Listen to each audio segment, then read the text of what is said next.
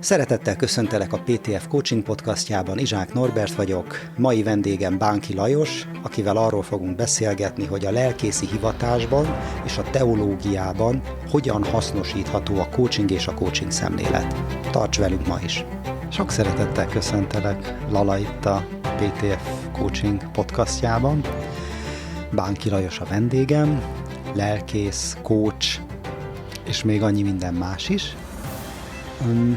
Te miért lettél coach? Hát mondhatnám, hogy miattad, de nem teljesen így igaz.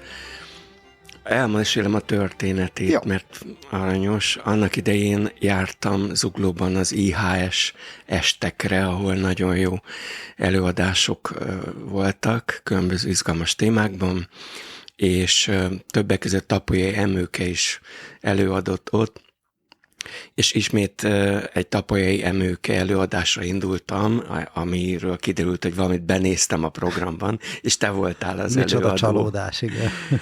Igen, nem volt csalódás, mert nagyon érdekes volt, amiről beszéltél így a coaching, a bátorítás, a támogatás művészetéről, és ami akkor megfogalmazódott bennem, hogy én ezt már évek óta csinálom, csak ilyen hájok-kovács módjára, ilyen ráérzéssel a gyülekezetben az emberekkel kapcsolatban, akiket támogatok, beszélgetek, tanácsolok, és akkor elhatároztam, hogy ez engem jobban érdekel, és amikor felajánlottad a végén, hogy iratkozunk fel e-mail címmel, mert majd indul egy ilyen képzés. Akkor még nem is indult? Ha.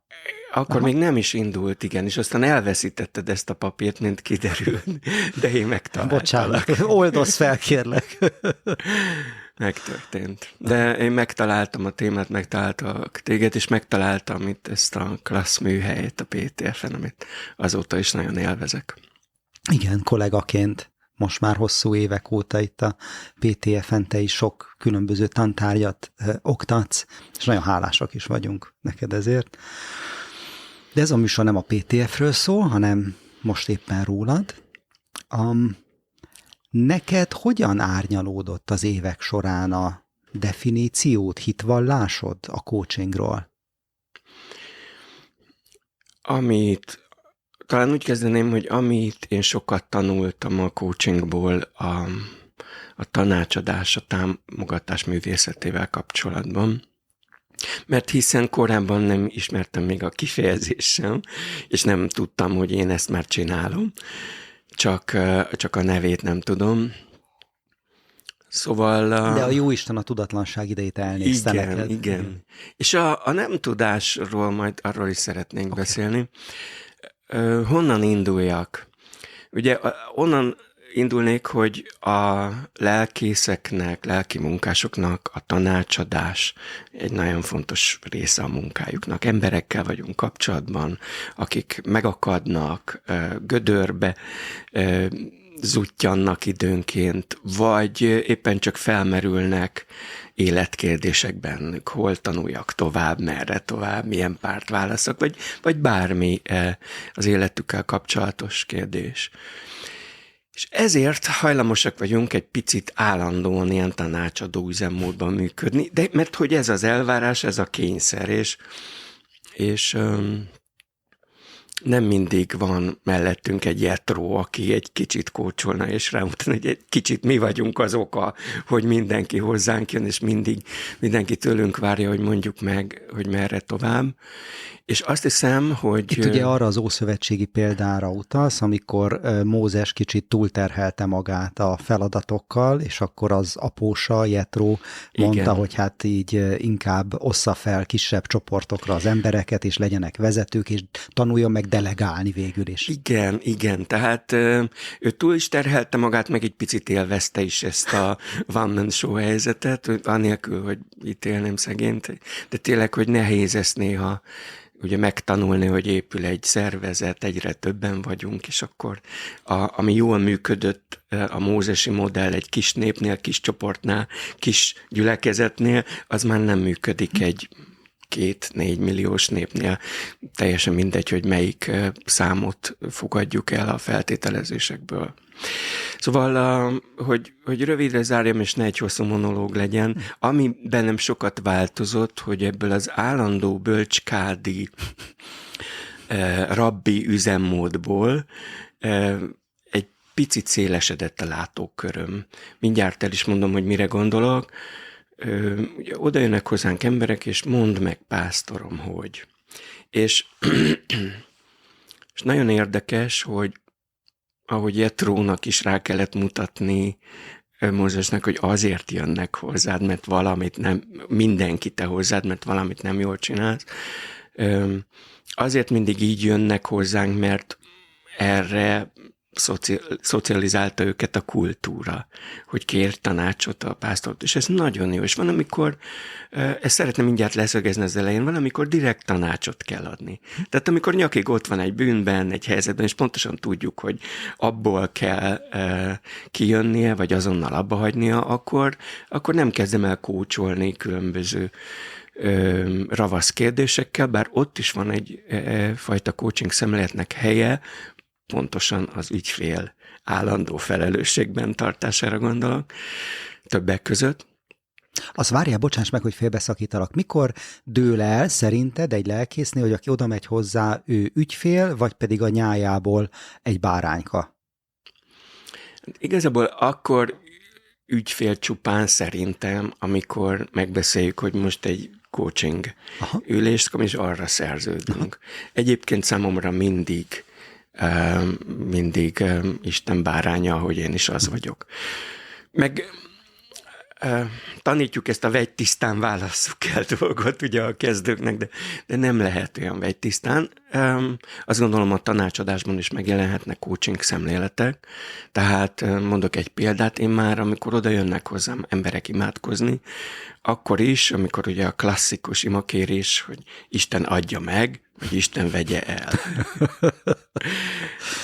és akkor arról beszélünk, hogy de miért imádkozunk? Hát Isten adja, megvegye. Oké, okay, de mi lehet az a kis pici erőfeszítés, amit tőled vár uh-huh. Isten, amit aztán van módja szegénynek megáldani. Mi lehet az öt kenyeret, két halad, mert akkor ezt értik.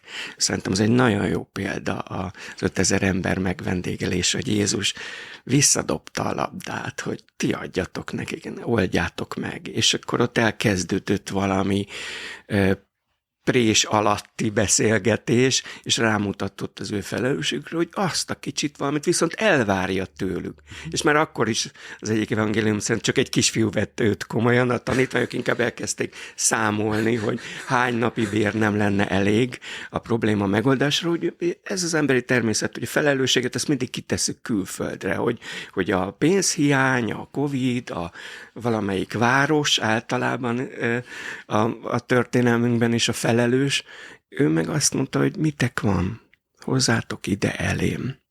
És abból kezdett el dolgozni, és aztán azt mindig be kell hoznunk elé, ez az én életfilozófiám, a csodát meg meg kell neki hagyni.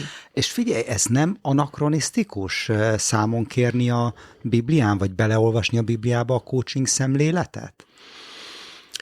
Amennyiben erről beszélünk, ugye Barnabás a bátorítás fia volt, tehát számos ilyen, mint Jetró példáját meg tudok figyelni, de összességében Isten, vagy Jézus is úgy dolgozik velünk, hogy nem akarja és nem tudja a személyes felelősségünket megspórolni.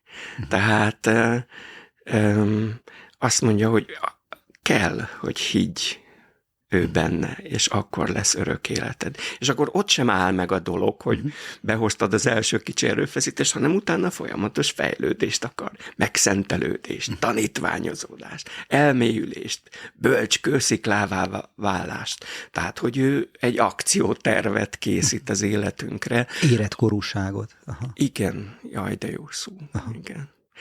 Tehát nem, nem spórolja, nem akarja, és nem tudja ezt az egyéni eh, felelősséget megspórolni. Ezen rugózhatok még egy kicsit? Bátran. Hogy a te eh, tapasztalataid szerint nagyon sokat mozogsz ökumenikus körökben, sokféle egyházban, sok lelkészt ismersz, sok uh, ilyen barátod is van, kollégák, munkatársak is. Melyik az erősebb a, a közösségeknek, gyülekezeteknek az elvárása, hogy mond meg, mit csináljak, vagy a másik oldalon az, hogy mi szeretjük megmondani, amikor ilyen szerepbe vagyunk, hogy mit lenne neked jó csinálni. Ez az örök kérdés, hogy mi volt előbb, tehát, hogy korunk médiájában, hogy most azért csiszolódik az emberek agya, mert olyan műsorokat csinálnak, vagy azért csinálnak olyan műsorokat, mert az mert emberek azt igénylik. Nem tudom, én csak azt tudom, ez egy másik izgalmas terület, a, a motiváció, az emberek fejlesztése kérdése, hogy ez a, ez a hatalmi jellegű, megítélem, beleverem az orrát, és aztán e, e, kvázi elgáncsolom, aztán segítek neki felállni, technika, ez nem, nem működik. Nem, nem, nem tudjuk elég jóra ítélkezni, vagy szídni az embereket. Ez akár melyik mai pedagógiai rendszer nézem, ez meghaladott. Visszatérve, igen, a régi típusú vezetés az jobban hangsúlyozta a mózesi modellt, tehát ez egy létező uh-huh fogalom volt, amikor egy ember, egy vezetés, egyfajta médium és rajt keresztül. De én ezt, én ezt már az első századi modellben sem látom, tehát sokkal kisebb volt az a, az a az a hatalmi piramis felállás Jézus és a, a tanítványai között, mint Mózes és a, a nép között, és aztán Jézus nagyon fontos dolgot mondott, hogy mostantól a törvényemet a szívükbe írom, és elméjükbe vésem. És ez szerintem egy nagyon izgalmas. Ebben hogyan tud segíteni a coaching? Tud segíteni ebben? Szerintem pont ezt csinálja egy kicsit, szíveket ír. Hm. És, és a régi modell törvényeket ír és hát és ma is van ilyen erőfeszítés, minél több dolgot, keresztény értéket beleírni a törvénybe. De én azt gondolom, szíveket írni sem könnyű. Tehát a kemény szívek hústábláiról beszél a Biblia, de más szemléletet igényel.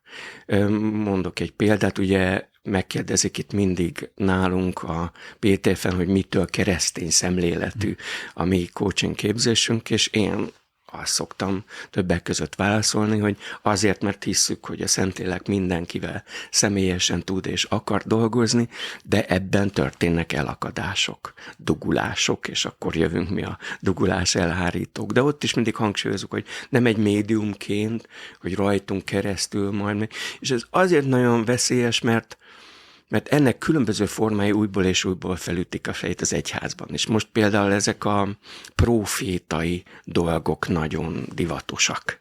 E, profétál fűfa egymásnak, meg, és néha őszintén megmondom, hogy nagyon káros jelenségeket is tapasztalok. Mondok egy példán, tanítványozunk valakit, és ott a, pontosan a erőfeszítéseinek szükségességéről, mit kell változtatni az életén, vagy, vagy tipikusan a társkeresésben miben ő az elakadásának az oka, milyen önismeretre és abból következő változtatásokra, fejlesztésekre van szükség, és akkor valaki jön és profitál valamit, hogy ő megprofitál neki, hogy fél év múlva párja lesz, vagy fél év múlva megkapja azt a munkát, nem is kell elvégeznie azt a képzést, amiről korábban beszéltünk. És, és ez, ez már nem az a pásztori tanácsadás, hanem annak egy ilyen elvontabb forma, és ide, ide hogy nem a profétálás ö, általános tanítását akarom megkérdőjelezni, hanem ennek a helytelen gyakorlatát. Mert őszintén én ezzel a problémával nagyon sokszor találkozom, főleg ilyen karizmatikus körökben, ahol mi mozgunk. És hát sajnos nem tudom megkerülni azt, hogy az Ószövetségben a profétákat, akiknek nem jött be a profécia, hamis, azokat megkövezték. És néha úgy érzem, hogy ha ez ma is így lenne, úgy örülök, hogy nem így van, akkor egy ilyen mohácsi csatatér venne körül bennünket. Ezt hívott te lelki kártyának? Van egy ilyen fordulatod, amit szoktál tanítani, és az, az pontosan micsoda? Lel, lelki kártya, igen, vagy szent lelkártya, amikor mondok egy példát, amikor tervezünk egy evangelizációt, és akkor annak a miértjét és a vízióját is nagyszerűen gitárjunk, és akkor van egy valaki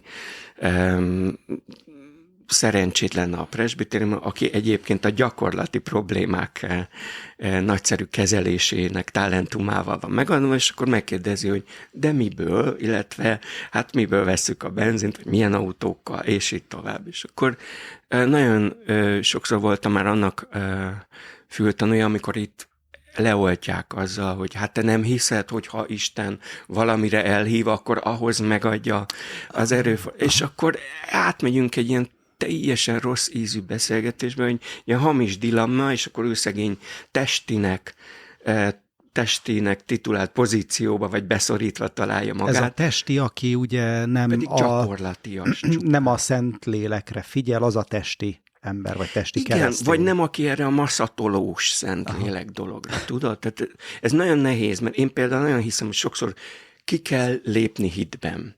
De olyan sokszor hallottam már ostobaságról, én kiléptem hitben, és mindenki látja körülött, hogy nem, nem hitben léptél ki, egy meggondolatlan hebehúrgyaságot követelt. És, ja, és akkor a lelki kártya az, amikor Istenre hárítjuk a felelősséget olyasmiért, vagy őt vonjuk be, az ő, őt, ő vele takargatjuk magunkat, fügefa levélként, ahelyett, hogy a saját felelősségünkkel szembesülnénk?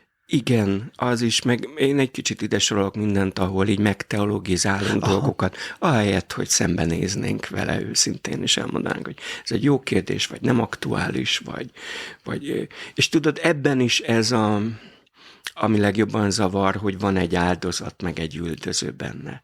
Tehát aki, aki kijátsza ezt a kártyát, mindig az a lelki ember, aha, a, aki aha. meg egyszerűen csak gyakorlatias volt, és még egyszer mondom, nem arról van szó, amikor valaki kerékkötő, csak uh-huh. csupán más aspektusból, vagy, vagy éppen egyfajta ilyen felelős uh-huh.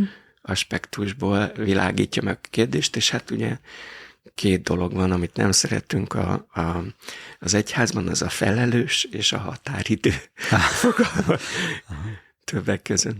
Hmm.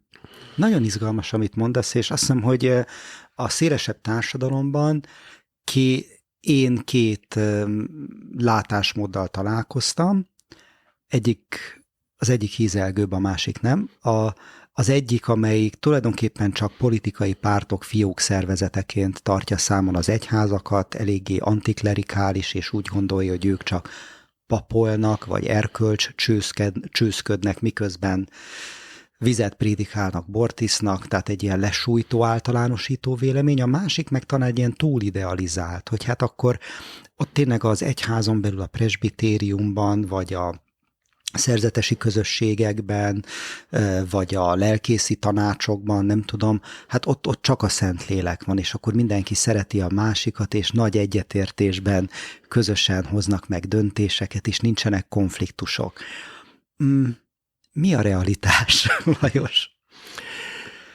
Um, igen, egyébként a kereszténység meg egyháznak pont ezt a két végletes értelmezését látom. Az egyik ez a csak a szeretet, Isten csak a uh-huh. szeretet, a puci, uh-huh. tündi-bündi, és ne beszéljünk a haragjáról, vagy a, a bűnről, vagy, vagy bármi, ami felelőssé tesz bennünket. A, a másik meg pont a, az a bűnvadász, és ez az ítélkezdő, és elvű, nagyon erősen uh-huh.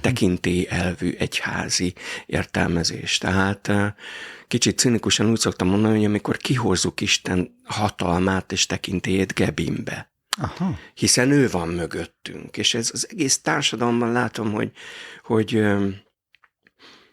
hogy az egyik fele ezt várja az egyháztól, ezt az apucis Jézus szeret, a, a másik fele meg azért az egyház az, az mondja meg a, a politikának is, hogy merre fordítsa a fejét, és írjuk bele a törvényekbe még jobban, még inkább, mert mert különben elveszítjük a tekintélyünket, és azt a hatalmi pozíciónkat a kultúrában és a társadalomban. És ne értse félre senki, én nem azt akarom, hogy ne keresztény elvek szerint éljünk, csak pont azt látom, hogy Jézus valamit fára szegezett, felváltott, valami, beleírjuk a törvénybe, és aztán megkövezzük dolgot, felváltott valami szívükbe írom, és elméjükbe vésem. Azok is erős szavak, tehát nem akarom én ezt gyengíteni, hanem egy másik, egy gyökeresen másik megközelítése az emberi motiválásnak. Mm. Gondolkodom, hogy milyen irányba tereljem inkább ezt a beszélgetést. És nem fogok kijátszani lelki kártyákat most, semmiképpen. Edzett vagyok.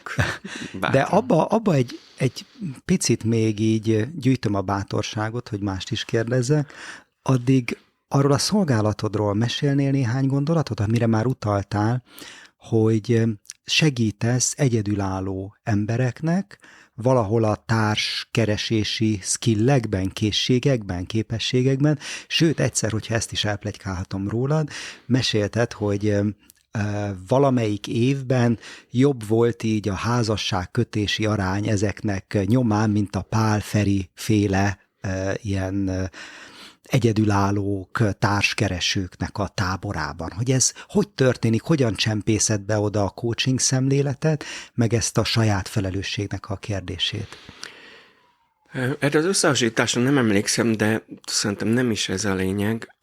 Ami amit gyorsan tisztáznék, hogy nem az én szolgálatom, én csak egy szolgáló vagyok benne. A kezdetektől fogva a dolog története az, hogy egy szombati napon egyszer a Golgotában eh, csináltam egy ilyen... Golgota gyülekezetben. Golgota gyülekezetben, igen. Én szerveztem eh, nagyszerű pásztortársammal együtt egy társkereső szemináriumot, ami, ami pont eh, ezt a problémát eh, boncolgatta, vagy kapargatta. Soka az egyedülálló az egyházunkban, és úgy érzem, eh, akkor is úgy éreztem, és ma is, hogy az egyház nem részben dolgokban felelős is ezért, de nem támogatja ezt a réteget úgy, ahogyan támogathatná.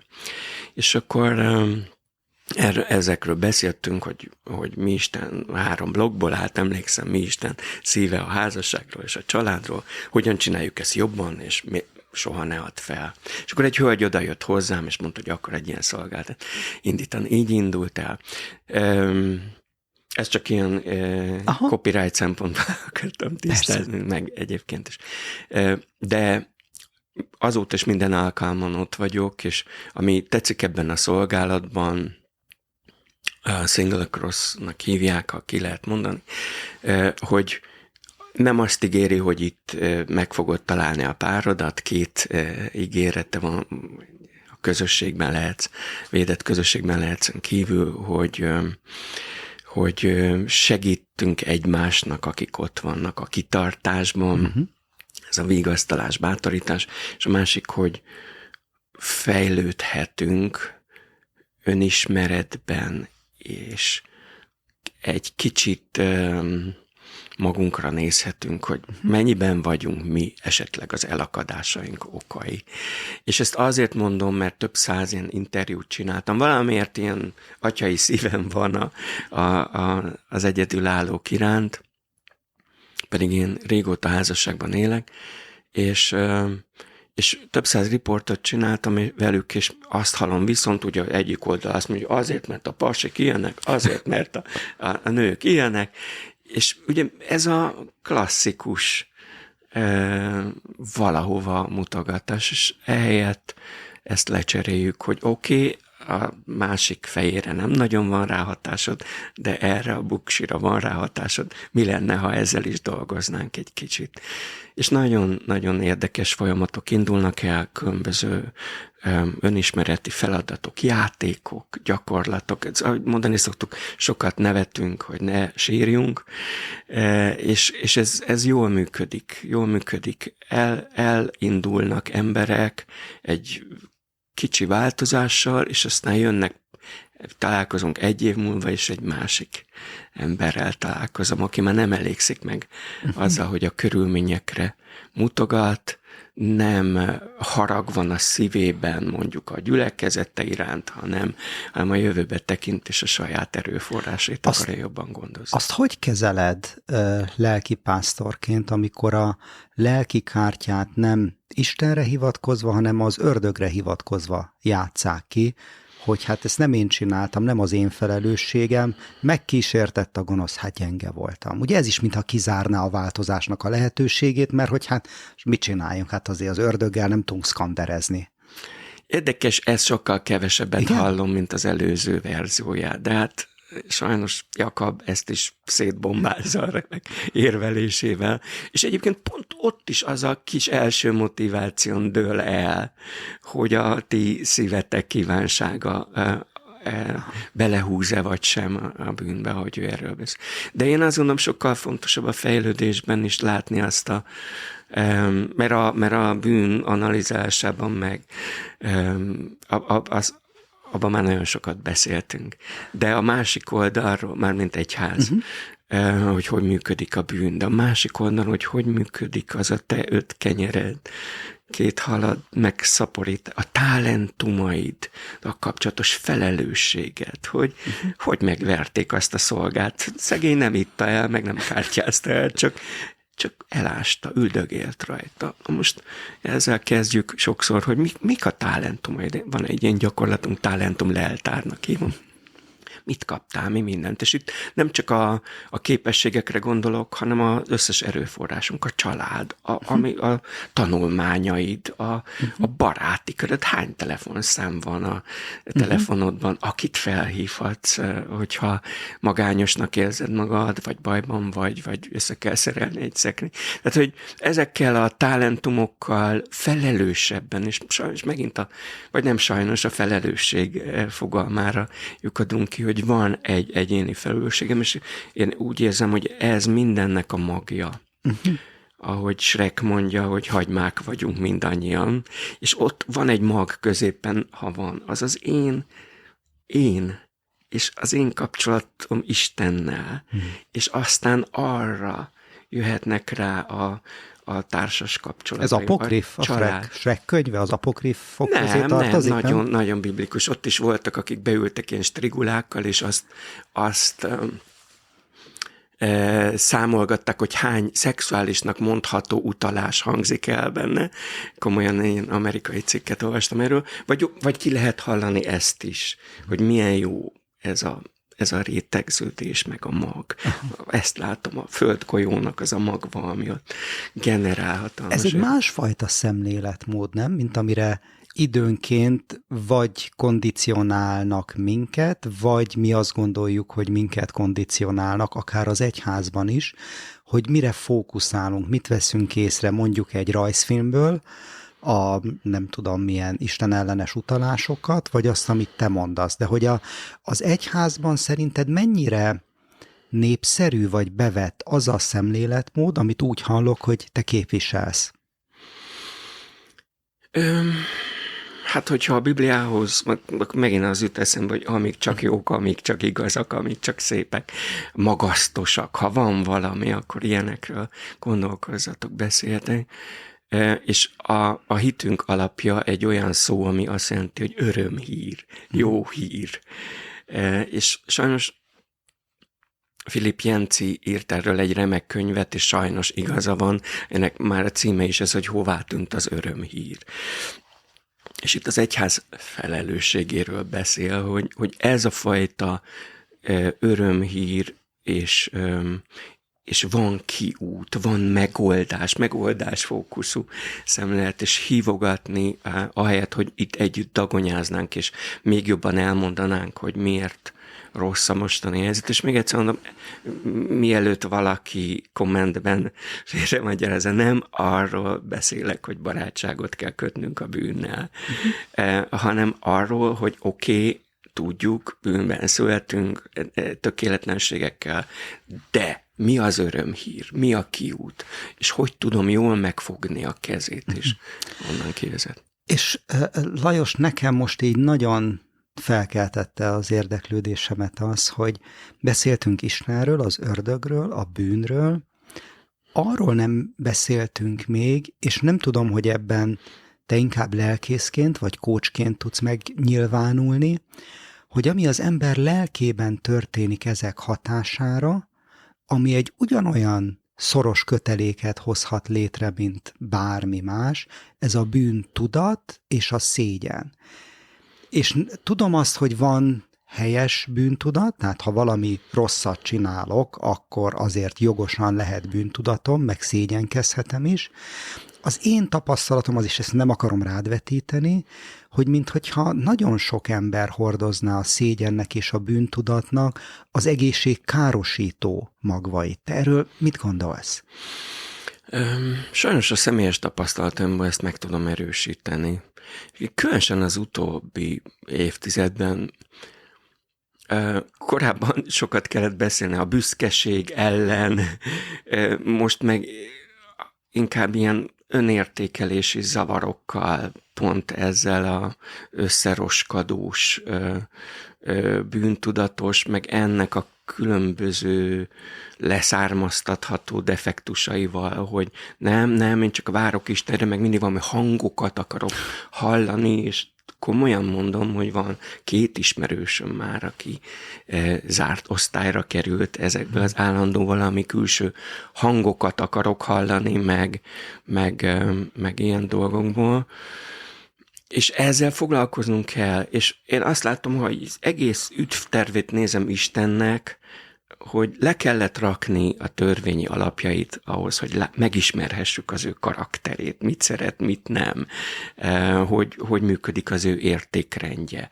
Eh, erre hozott is egy modellt, ezt végigjátszották, de utána nem tudom megkerülni, hogy aztán ezt fára szegezte, és, eh, és most már valószínűleg ismétlem önmagamat, és elindult egy új ember formálása az új szövetségben, és ehhez nem tudott más tenni, mint, mint,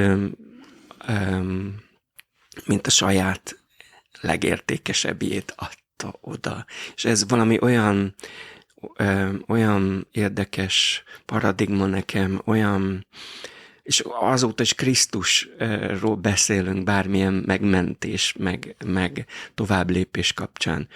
Viszont le lehet ebben a folyamatban ragadni, és megmaradni ott a fára szegezett dolognál. És annak a következménye a felesleges bűntudat, a, amikor már régen eltöröltetett valami. Tehát, hogy, hogy igen, bevallottam, abba hagytam, bocsánatot kértem, megfogadtam, hogy igyekszem többet soha ezt el nem követni, és megyek tovább.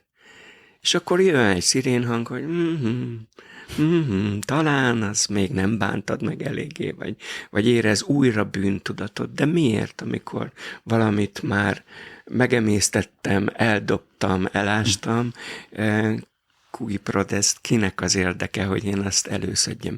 És én azt gondolom, hogy ezt tisztábban kellene kommunikálnunk. Nem a, az apuci már előre mindent elrendezett típusú, megint a felelősség zéró ráállítom be a csúszkán, meg nem is ezt a bűnvadászatot, hanem a kettő között szerintem van valami egészséges út, amikor szembenézünk a tökéletlenségeinkkel, meg azt is meglátjuk, amik a talentumaink, és ezeket um, azt hiszem Gandhi mondta, hogy, hogy, hogy azok külön erősségeim, amiket még nem tudok. Hogy úgy szemlélni a tökéletlenségeinket, és igen, ezek itt vannak, ezek mellé kell tennem a talentumaimat, megszentelődésben, a növekedésben, és előre nézni és fejlődni. Nem akarlak kellemetlen helyzetbe hozni, de hogy látod, hogy érzékeled, hogy az egyházon belül mennyire vannak tisztában a lelkipásztorok egyrészt azzal, amiről a beszélgetésünk elején azt szóba hoztam, vagy hoztad, ez a mond meg, hogy mit csináljak, tehát hogy a tanácsadásnak a, a korlátaival, mert nyilván van egy egészséges mértéke és módja, és mennyire vannak tisztában azzal, hogy egyes ige hirdetések hogyan hatnak, vagy hathatnak vissza a hallgatóságnak a szégyenére, bűntudatára, akár pozitív, akár negatív irányban? Én látok egy pozitív fejlődéseket is, tehát nem, nem azért ülünk itt, hogy az egyházat ekézzük, Persze. hanem elemezzük ezeket. Csak mondok egy példát. Ugye, klasszikusan azon nőttünk fel, hogy a, a, a pszichológia az egyenlő az ördög e, bibliája. Ehhez képest ugye megszületett a pastorál pszichológia, ugyanarra a a problémára, amire a kanapé pszichológia azt mondja, hogy jobban megérdemled, légy önzőbb, stb. Szándékosan csavarom ki azt is.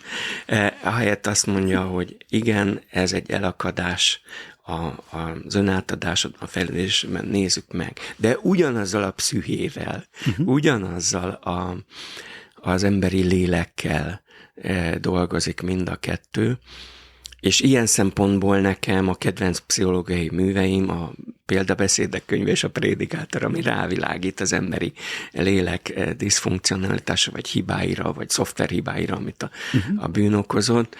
De de hogy, hogy ezzel az emberi lélekkel foglalkozni kell, és um, ahogy szoktam mindig mondani, amikor vettem egy annó egy Renault 19-es autót, és a szerelő megdicsért, hogy ez már az ötödik generációs, vagy nem tudom, hanyadik generációs, jó, jól választottam, mert ennek már ismerjük a típus hibáit.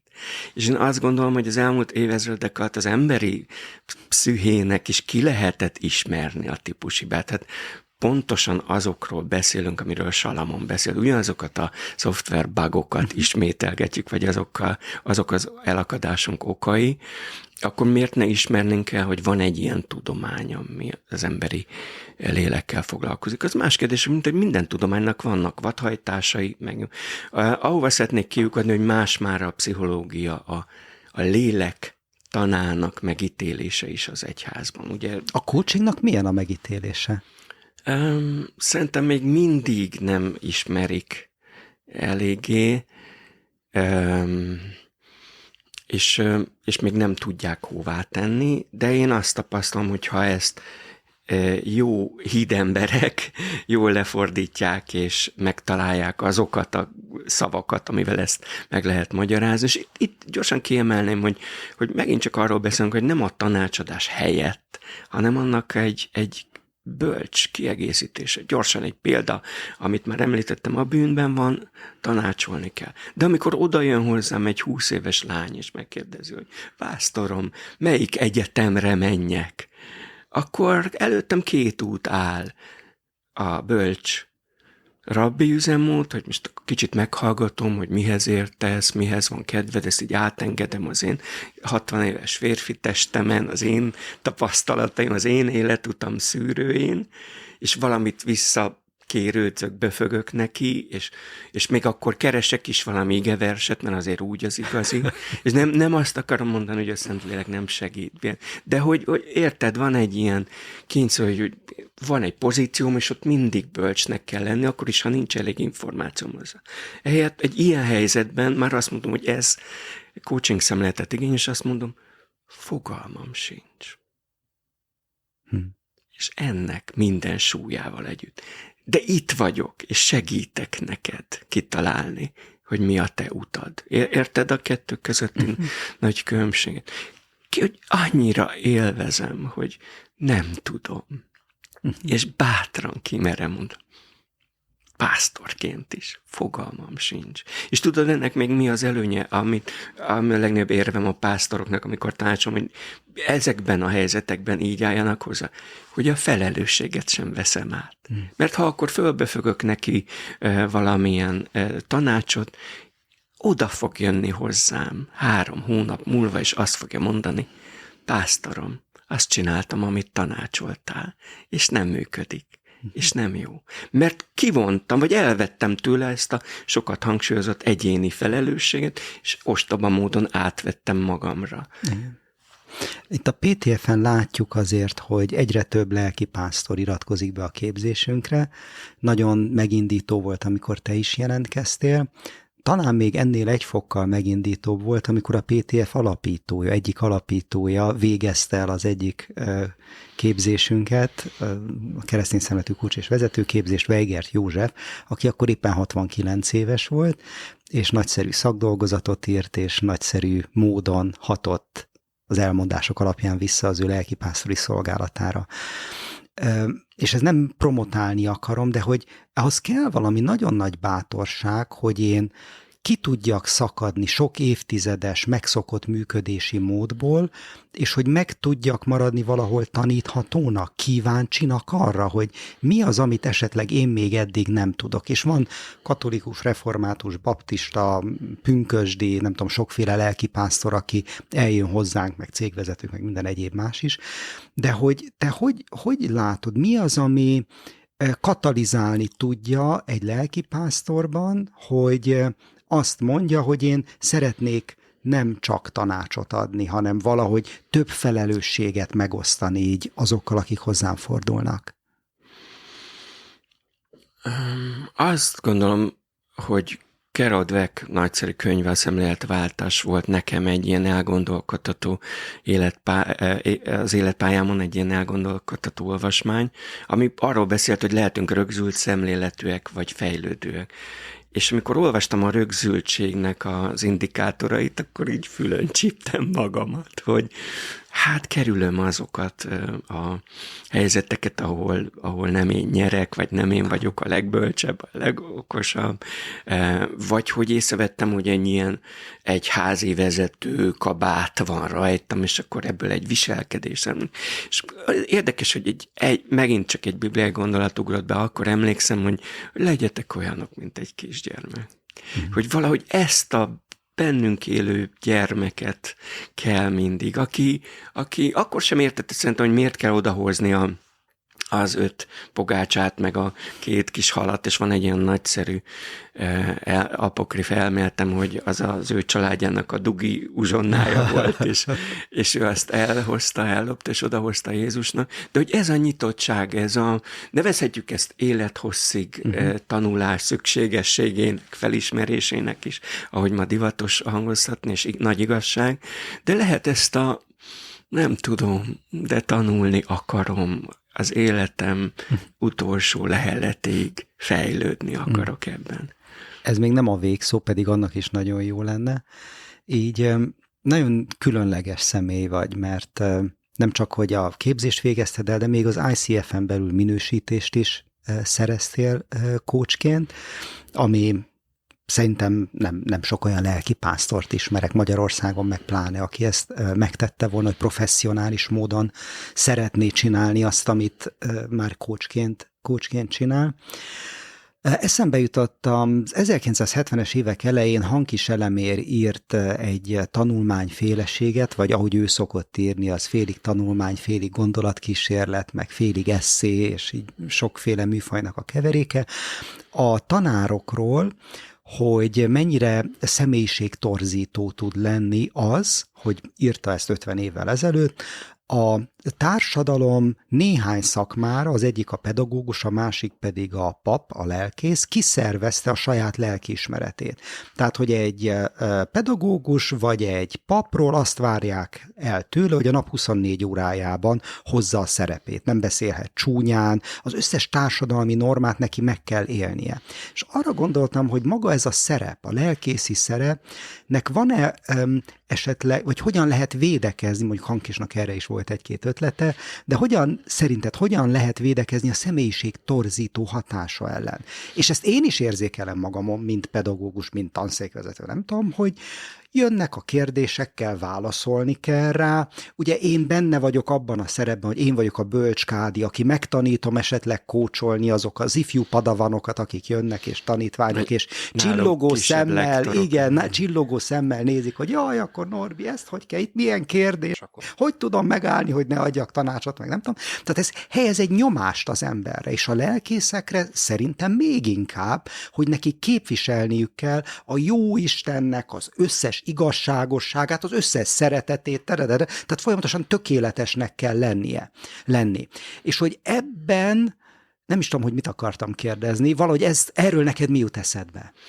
a kemény munka, ahogy ezt rombolni kell és lehet. Én, nekem ez a rögzültség kategória volt, valami hasonlót, ezt a egyházas bácsi kabátot vettem észre magamon, és, és én ezzel ellen küzdök tűzzel, vassal. Csak mondok egy példát, hogy, hogy a Facebook oldalon is látod, hogy a, a grillezést, a, a, a, a jó pohárbor mellett ugyanúgy megosztom, mint hogyha egy magvas gondolat jut eszembe, hogy, hogy ne, ne, ne az legyen az image, hogy én mindig csak valami Jézusos képecskét teszek fel.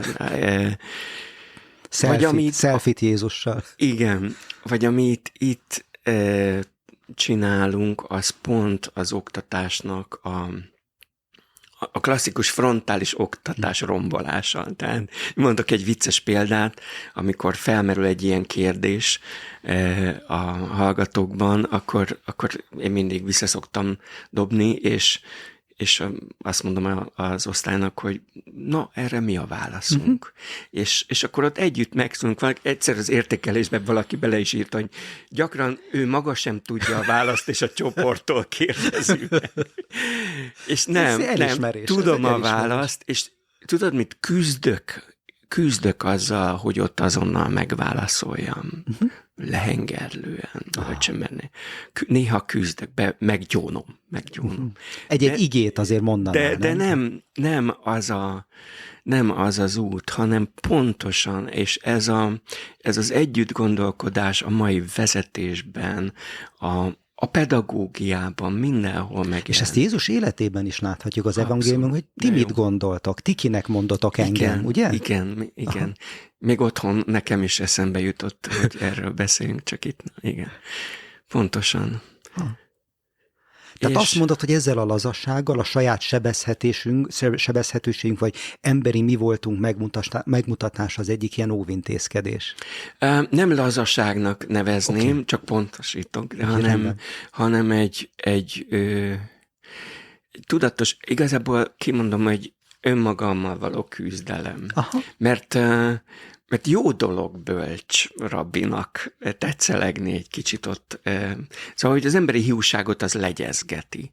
Igen. Akkor most egy picit lejjebb, az is jó dolog, ha én valamire tudom a választ, és segíthetek más. De, de legtöbbször az a pillanat nem arról szól, hogy én mondjam meg a jó választ, uh-huh. hanem akivel ott éppen, akit tanácsolunk, az mondja ki azt a választ. Ebbe, és ebbe az a döntő különbség, egyetlen mondat, hogy azt figyeltem meg, hogy ha az emberek maguk verbalizálják, maguk mondják ki, vagy akár maguk találják meg uh-huh. a maguk döntéseit, útjait, irányválasztásait, akkor sokkal kitartóbbak benne, sokkal uh-huh. könnyebben beleállnak, és nehezebben adják fel. Mert a mondta a pásztor, mondta a tanácsadó, azt is elkezdik, de az kívülről jött.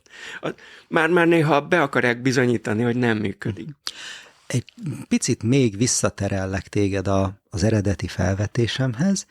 Ez a, a, a személyiség torzító hatás, és hogy hogy lehet az ellen védekezni, mert van egy-kettő, nem sok, egy-kettő lelkipásztor ügyfelem, akiktől azt hallom vissza, senki nincs, de szó szerint senki nincs, akivel beszélhetnének az ő gondjaikról, problémáikról, elakadásaikról, nevezzük ahogy.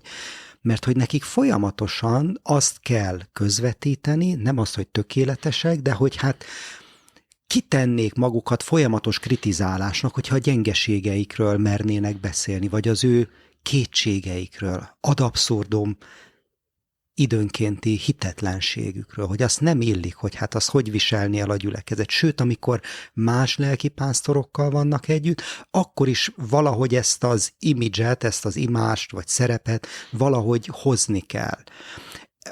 Ugye szokták, szoktak beszélni a világban is a vezetők magányosságáról, de minthogyha az egyházban ez még fokozottabb lenne. Ami, ami, amire szeretném, hogyha reagálnál az ez, illetve hogy mennyire van, vagy lehet benne egyáltalán ebben a lelkipásztori kultúrában a segítő szakmák iránti nyitottság, és akkor most felejtsük el a coachingot, tehát nem haza akarok beszélni, de szupervízió, vagy pszichológus, vagy én nem tudom, mentálhigiénés tanácsadó, bárki, akivel egy kicsit ö, csökkenhet ez a fajta hmm, helyzet. Megint csak Mózesre utalnék vissza, hogy Vietro arra mutatott rá, hogy áldozata vagy ennek a helyzetnek, amit te alakítottál ki, vagy formálsz. És ezt a kiégésnél is látom pontosan uh-huh. ezt a folyamatot, amit mondasz, hogy, hogy csinálunk egy ilyen um, helyzetet, és annyira örülök az én egyházamnál, nem, nem kell valami kabátot magunkra venni. Uh-huh. Hogy, tehát, hogy érted, jelképesen Palástot, sem. Igen. És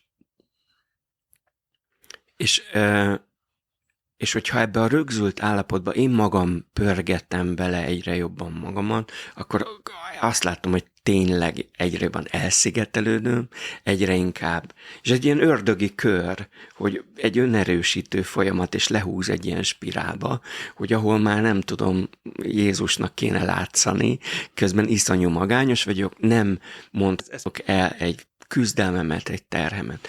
És szerintem erre a megoldás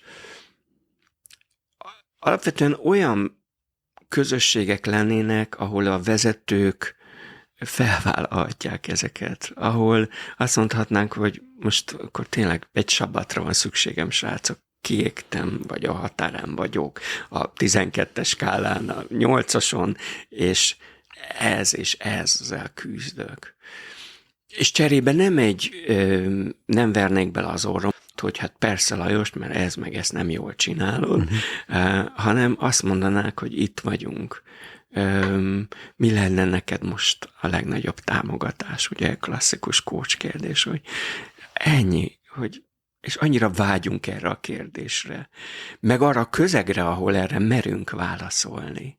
De ehhez ki kell alakítani egy ilyen a kegyelemnek és a szeretetnek egy olyan közegét, ahol, ahol lehet sebezhetőnek lenni. Ugye, mert ez ilyen e, rókafog, ebka, hogy nem merek sebezhetőnek lenni, mert ha levetem a páncélomat, akkor úgyis jön az első nyíl hegy, vagy láncsa hegy.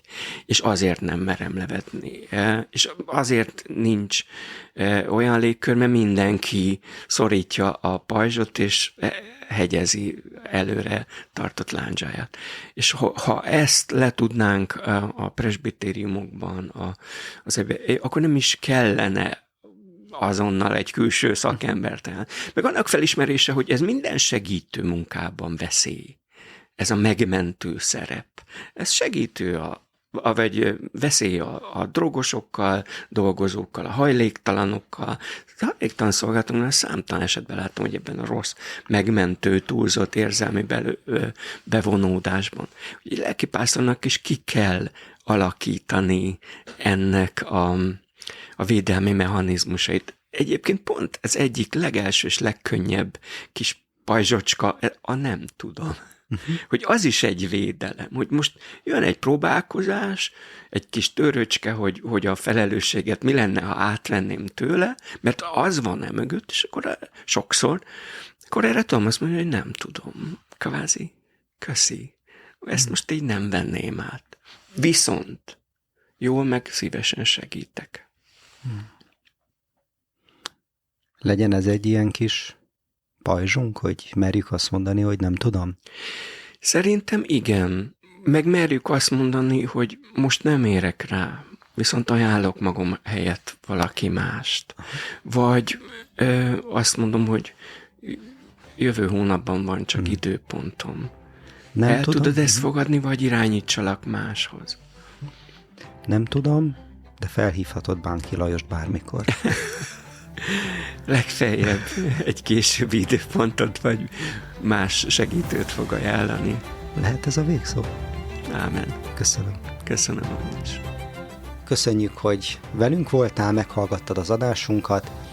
Kérünk téged, hogyha érdekesnek találtad, iratkozz fel a YouTube csatornánkra, és nézd meg a leírásban szereplő linkeket is, ott is további hasznos információkat találsz.